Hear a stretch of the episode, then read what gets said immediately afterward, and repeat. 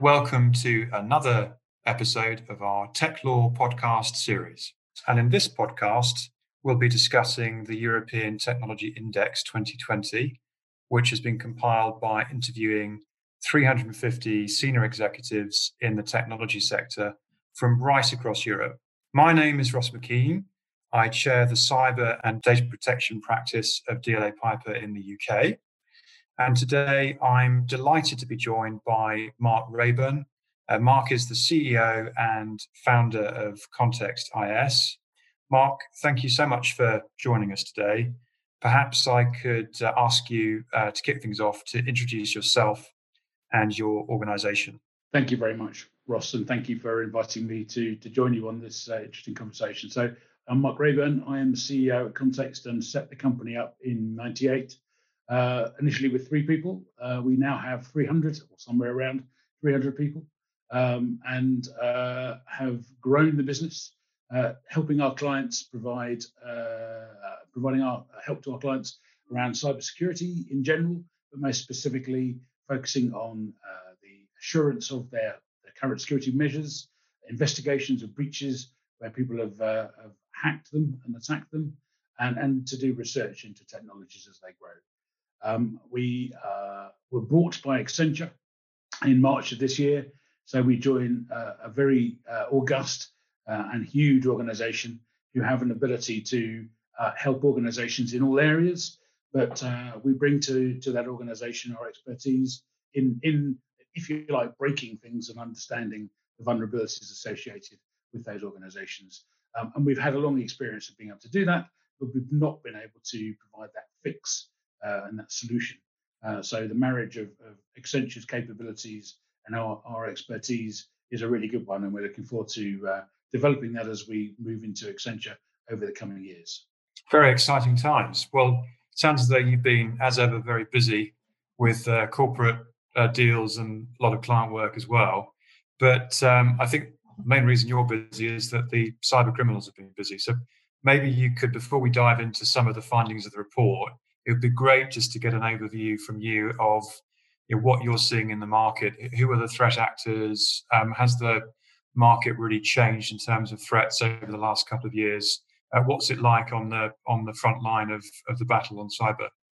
Thanks, Ross. Yeah, so I don't think I'm going to be redundant anytime soon, nor are my colleagues, which I guess is a good thing, although it's always bittersweet, I guess. But no, the cyber landscape, cybersecurity landscape, continued to be a challenge and continues to morph. I think we are in a cat and mouse game, always have been and always will be. And the adversaries in various shapes and sizes are cunning and adapt their ways, which keeps us busy and keeps us entertained. I think if I was going to summarise what we see at the moment, there is an ever-growing plethora of what I would call bad guys, and the bad guys come in a number of different flavours. I think from the hierarchy of badness, and these are all relative terms, the ones that are most proficient and the ones that we spend a huge amount of time dealing with are the nation states.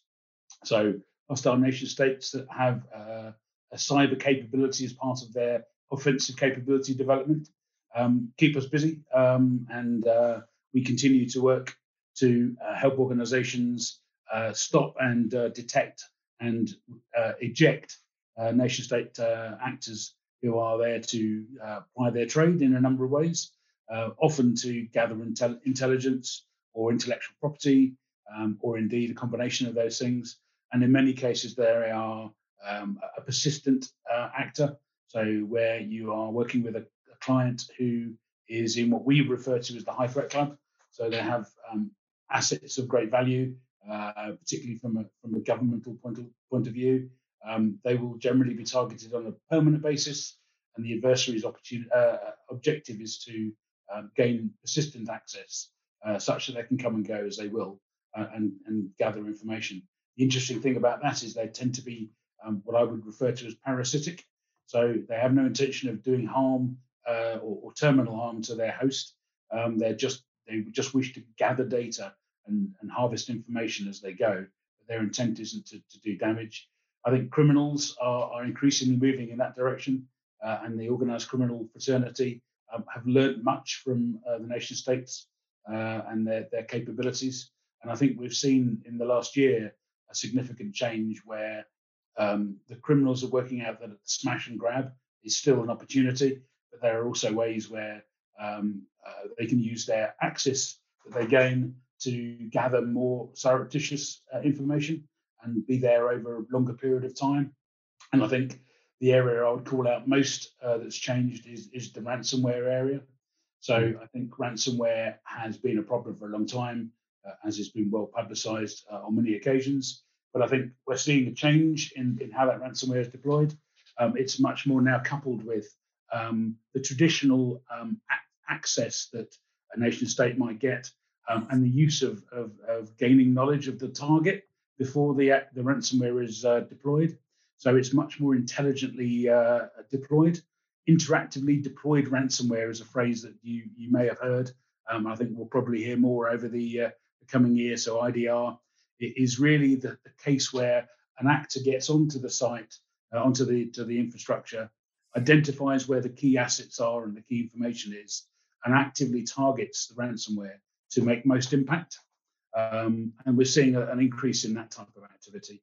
And I think that's going to be the case for the coming year.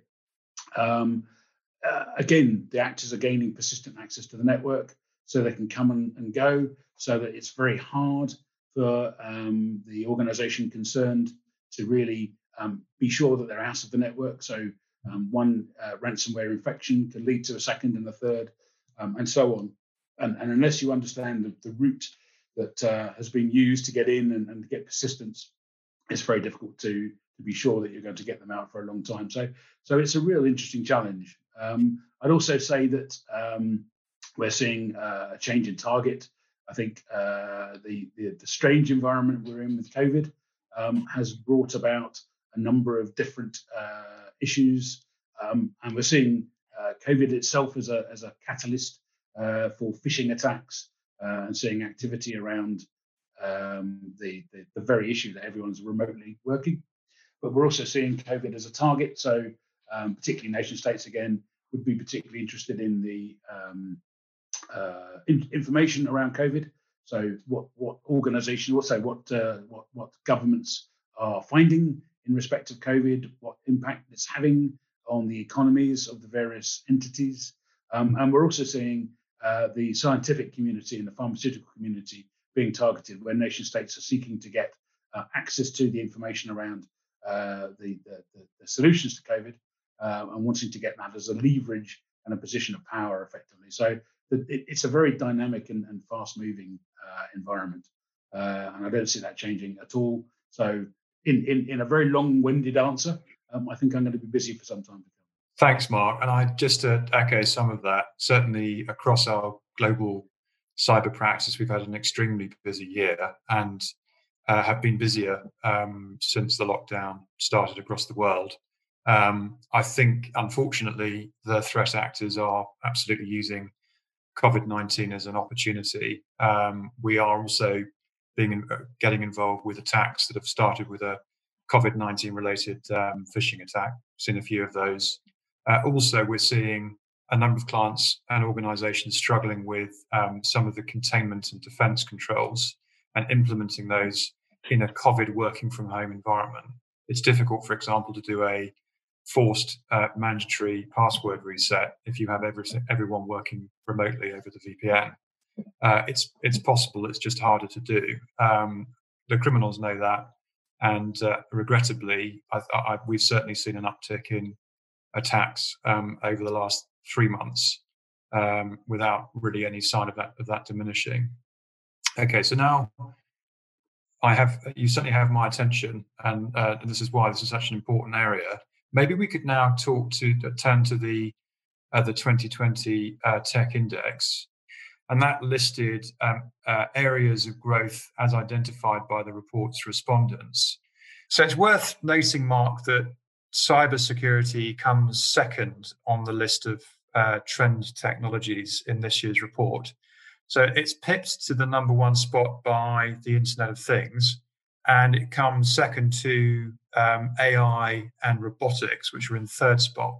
Now, Of course, all three of those are very heavily interrelated, because IoT and AI and robotics rely very heavily on trust. Like any product, if there's no trust, then it's difficult to sell it. So perhaps we could just turn our attention now to that interplay.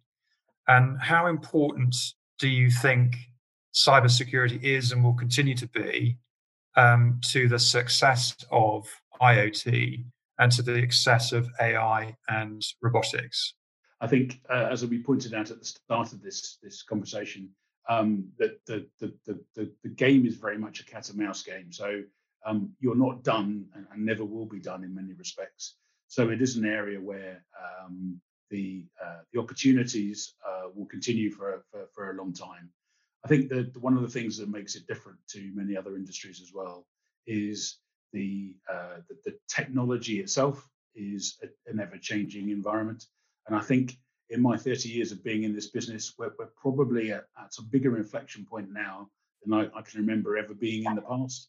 So I think with the explosion of cloud environments, the growth of the Internet of Things as a collective, 5G as a new medium to exchange traffic, all are changing the dynamics of the landscape effectively that we operate in, at a rate that's probably never been seen before. So I think that's a driver where it's enabling IT and technology in a way that perhaps has never really been seen. And I think we're going through that process at the moment. The COVID issue itself has caused many organizations to have to, in many cases, quickly come up with a means of having people work remotely from home and have the technology there to support them to do that.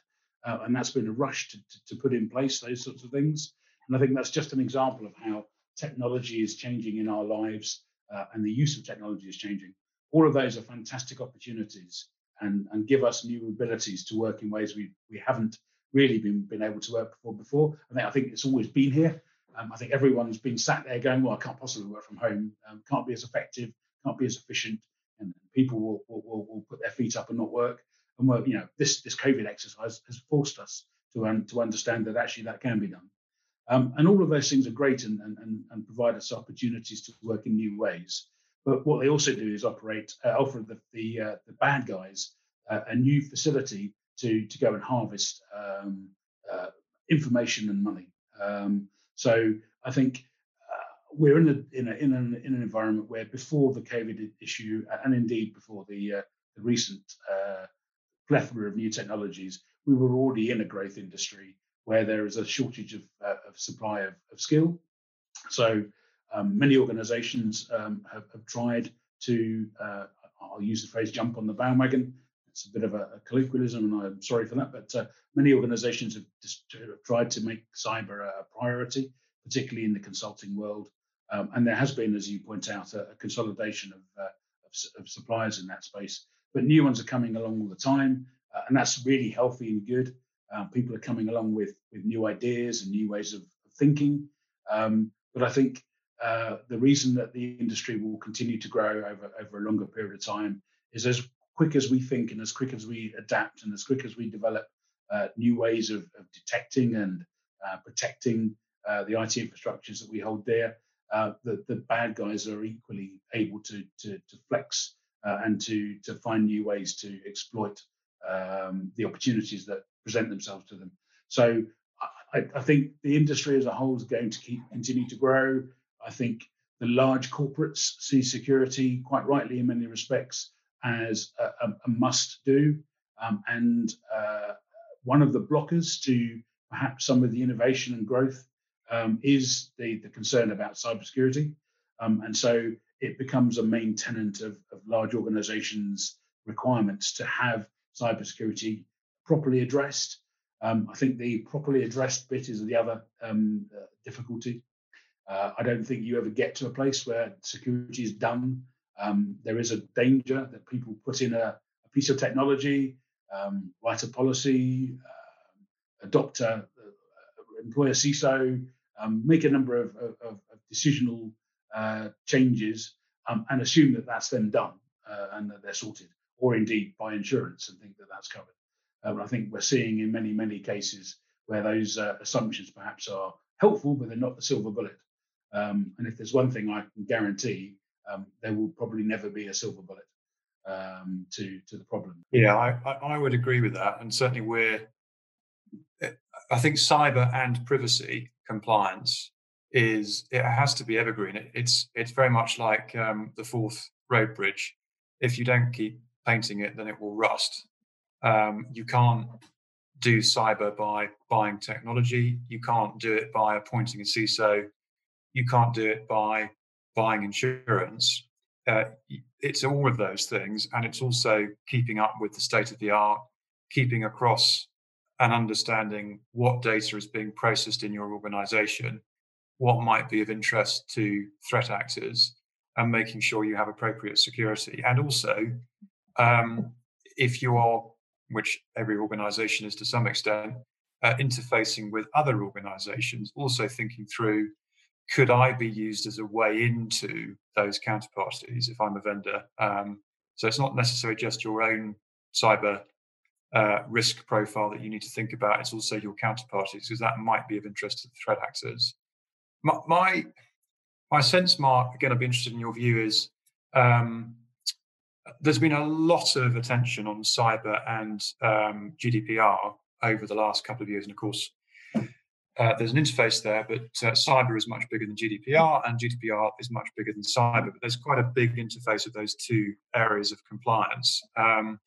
A lot of organizations have spent a sizable fortune on getting ready for GDPR and implementing GDPR controls, and as part of that, dealing with cyber.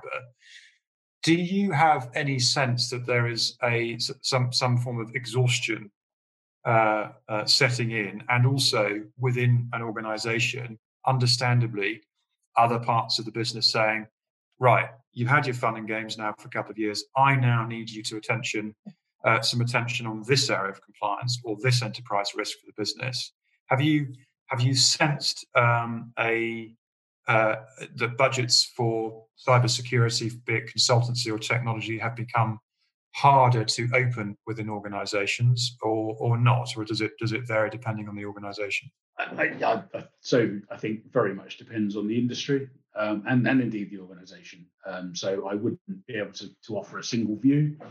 In some sectors, particularly regulated sectors, in many respects, they don't have the option, and there is a continued push to develop more.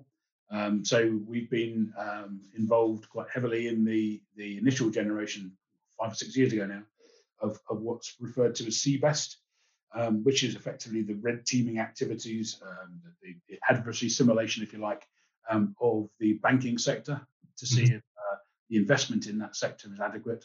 And I think those exercises that are now in their second iteration have revealed a great deal and have allowed boards and regulators alike to understand where the current levels of investment have got them and, in fact, not got them, if I can make that distinction.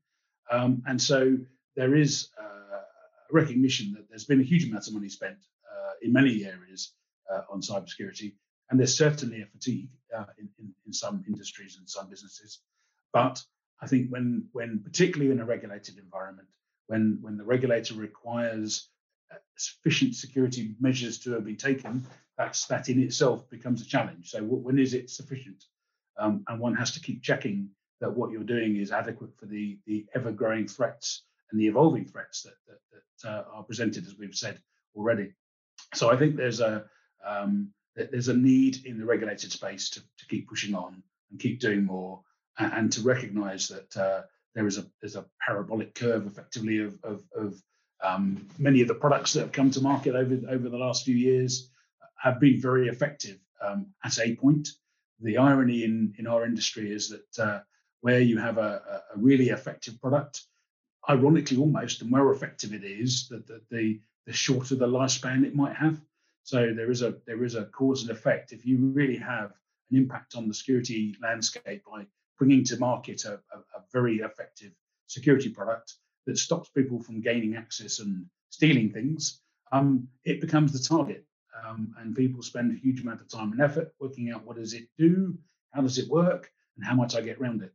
And so there is a sort of lifespan of a product where the more effective it is, the more likely it is that it'll get attention from the bad actors, and they will find ways to get around it. And I think that's one of the things that most organizations need to recognize. This is a moving feast. They will need to keep investing. And one of the most important things is to understand when things have reached their lifespan, and that a new investment's required in a new approach, because it is going to be a moving feast. And I think that speaks to the perhaps the challenges around how are organizations getting fatigued at this? They probably assumed, in my experience, many have assumed that I've made an £10 million investment in all this technology. That's me done, and I don't need to worry about it again. Just coming back to the Tech Index 2020 and the list of potential opportunities, the number one opportunity cited by respondents, so cybersecurity was number two. The number one potential opportunity in the 2020 report is the Internet of Things and connectivity. And of course, there is an interesting interplay between IoT and cybersecurity. Interestingly, later in the report on, there was a separate question around blockers to the adoption of technology. Cybersecurity is cited as a blocker, but there's less respondents in 2020 citing cybersecurity. That seems to be a lower level concern. Notably, this report was completed before the JSOF notified vulnerabilities in the Trek TCP/IP stack, which is used very extensively across the IoT Internet of Things community. Maybe the respondents would have answered slightly differently if they were asked after that notification. But perhaps you could comment, Mark, on how important, in your view, is cybersecurity to the success of some of these other opportunities. So number one and number three. Number one listed as Internet of Things, and the third biggest opportunity, according to respondents this time, is AI and robotics. So in your view, where does cybersecurity fit for those other opportunities? Very interesting. So I think I mentioned earlier that the Internet of Things is a huge opportunity, but it also represents an enormous expansion in attack surface.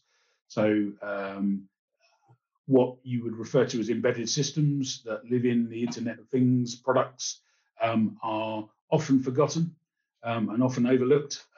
And when a vulnerability, such as the Trek vulnerability you referred to earlier, is found, it's incredible how widespread the impact could be.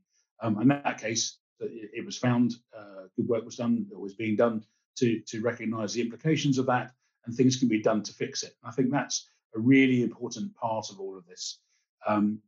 We need to do more to ensure that we understand where components are in the Internet of Things and how those ecosystems hang together and what they rely on in terms of commonality.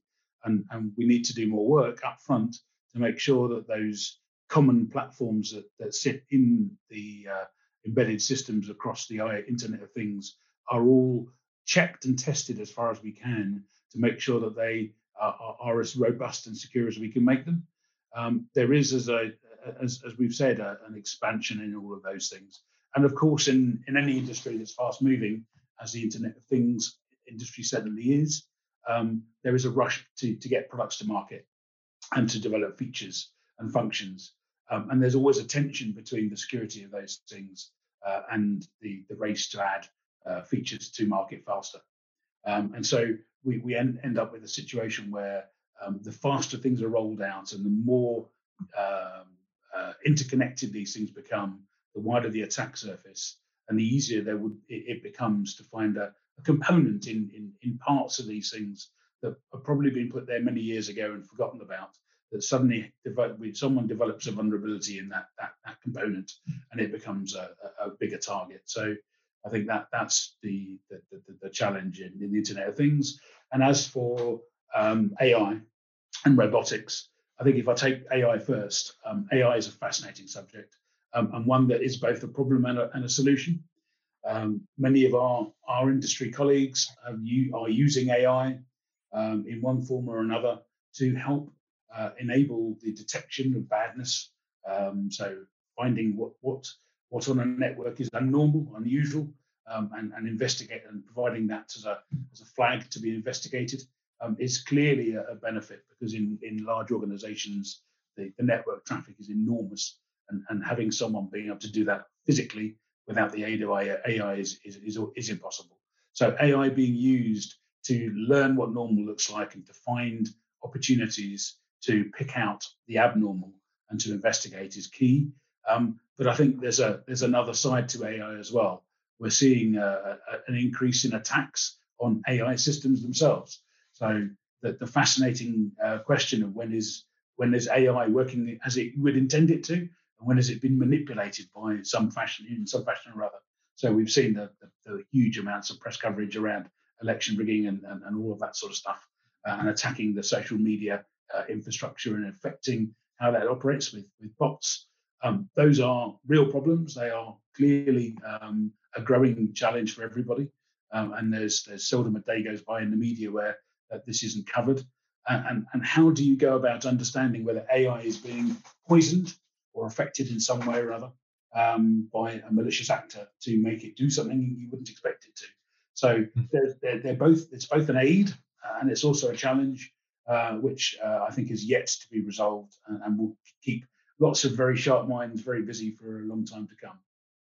On the robotics side, we've seen the effects of some of the malware on the control systems around the world. And we at Context have seen a change in recent times, where some of the malware that we're actually detecting actually has instructions in it that are very clearly aimed at control systems and very clearly aimed at doing damage to control systems. So there is clearly a move by the attackers to actually not just find vulnerabilities, but exploit those vulnerabilities and exercise an advantage by using the control systems as a means of causing damage.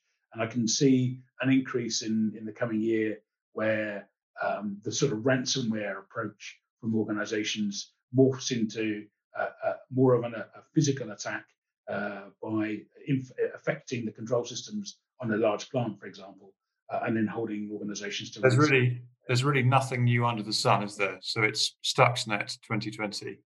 Yeah, exactly that. I'd like to come to, for me, one of the most surprising findings in this report, in the Tech Index 2020 survey, and that's the perception of the level of security against cyber attacks. So we asked respondents for this report, as we did in 2018, how worried are you about the possibility of a cyber attack or breach on your company? And what's surprised me is that in the answers, 34% compared to 23% in 2018 answered that they considered that their organizations were extremely secure. So the clear trend is that, at least according to the respondents, and there were many for this survey, businesses feel that they're more secure and more resilient to cyber attacks. So assuming that that perception is universal, it may not be, but let's just go with that assumption. Mark, do you think that, given what we've just been discussing, do you think that perception that actually businesses are now more secure rather than less secure is justified? And have you noticed any significant improvement in cyber controls or reduction in the level of attacks over the last couple of years for those organizations you have insight of that might underpin that finding? Always difficult to try and measure this, but my sense is that there has been, and I think we would all be quite disappointed and depressed if there hadn't been an improvement in the cyber security landscape. And there's certainly been the drivers to make that improvement. the regulated industries are being pushed hard. Regulations with GDPR have forced people to do more to improve. So I think in some respects, am I surprised? I'm not surprised. I'm a little depressed though, because I'm not sure necessarily that the assumption that the network is now extremely secure is one that's particularly sensible. I've yet to find many networks that are extremely secure. So I think that's the difficulty. They're probably comparatively more secure than they were previously. And there is definitely a marked improvement in the general sense in terms of cybersecurity in most enterprises. And I think that's certainly a true statement. Whether it's enough is another thing altogether. And I think one of the things that's often missed is the understanding of the risks and the understanding of the assets that are needing protection. And so there is a perception that any improvement, so I've written a policy, I've employed a CISO, I've got a new piece of technology with lots of flashing lights on it, and therefore my security is now robust. It is a dangerous assumption. It's certainly true to say that if you make those kind of steps, you will improve the security of your enterprise. It doesn't necessarily follow that you've done all you need to, and indeed, as we've said many times on this conversation so far, whether that's going to stand the test of time and whether that's going to be the case in another year's time is another question again. So I think the fact that people are more confident about the security of their organizations is a good thing and something we should at least acknowledge as progress. I think there's a danger of complacency, though, and there's a danger of an assumption that my work here is done, and actually in reality that's not the case. So I mentioned CBEST earlier on. That was a successful program of work that encouraged the whole industry in the finance sector to grow and improve their security. So to the point you just made, that would reflect my findings in that area. But the fact that we've gone through that process and had lots of learning, which obviously I won't go into the detail of, but lots of learning around where assumptions around secure practices were perhaps not as robust as they might like them to have been. We found areas where we could make changes, and in fact, in some cases, change investments in one direction to another direction to provide better protection. And that's had tangible benefits, which I'd certainly recognise. And we've seen the adoption of that sort of approach in other sectors like telecoms and in government as a whole, and across Europe and the US. So there's definitely an understanding that you need to test your assumptions, and you need to test that statement that my network is robust, because that's not necessarily always the case. And I think there is a push in the regulation to do more, and I think I'd call out one example that is real to us and probably not that well known to everybody else. A year ago, we would have been, and in fact regulations currently still do require multi-factor authentication to be used as a means to secure particularly privileged access where you've got a high value asset. And that's certainly something that Context has and will continue to advocate. One of the things I would say, though, is in the recent months, we have seen evidence of particularly nation-state actors with an ability to get around multi-factor authentication and to defeat multi-factor authentication solutions, which, again, is another example of where yesterday's solution is good for a period of time, but there will come a point in time where, at least at the high end, and then increasingly that will work its way down the stack, that solution becomes less robust. Mark, it just leaves me to thank you for joining us today for a discussion of the DLA Piper Tech Index 2020. Thank you. It's been an absolute pleasure, and thank you for inviting me to an interesting conversation. Thank you for joining today's podcast. I do hope that you found the discussion of the DLA Piper European Technology Index 2020 useful during this difficult time for your organisations. And please do check out our COVID-19 Resource Centre, which is available on the DLA Piper website. Thank you.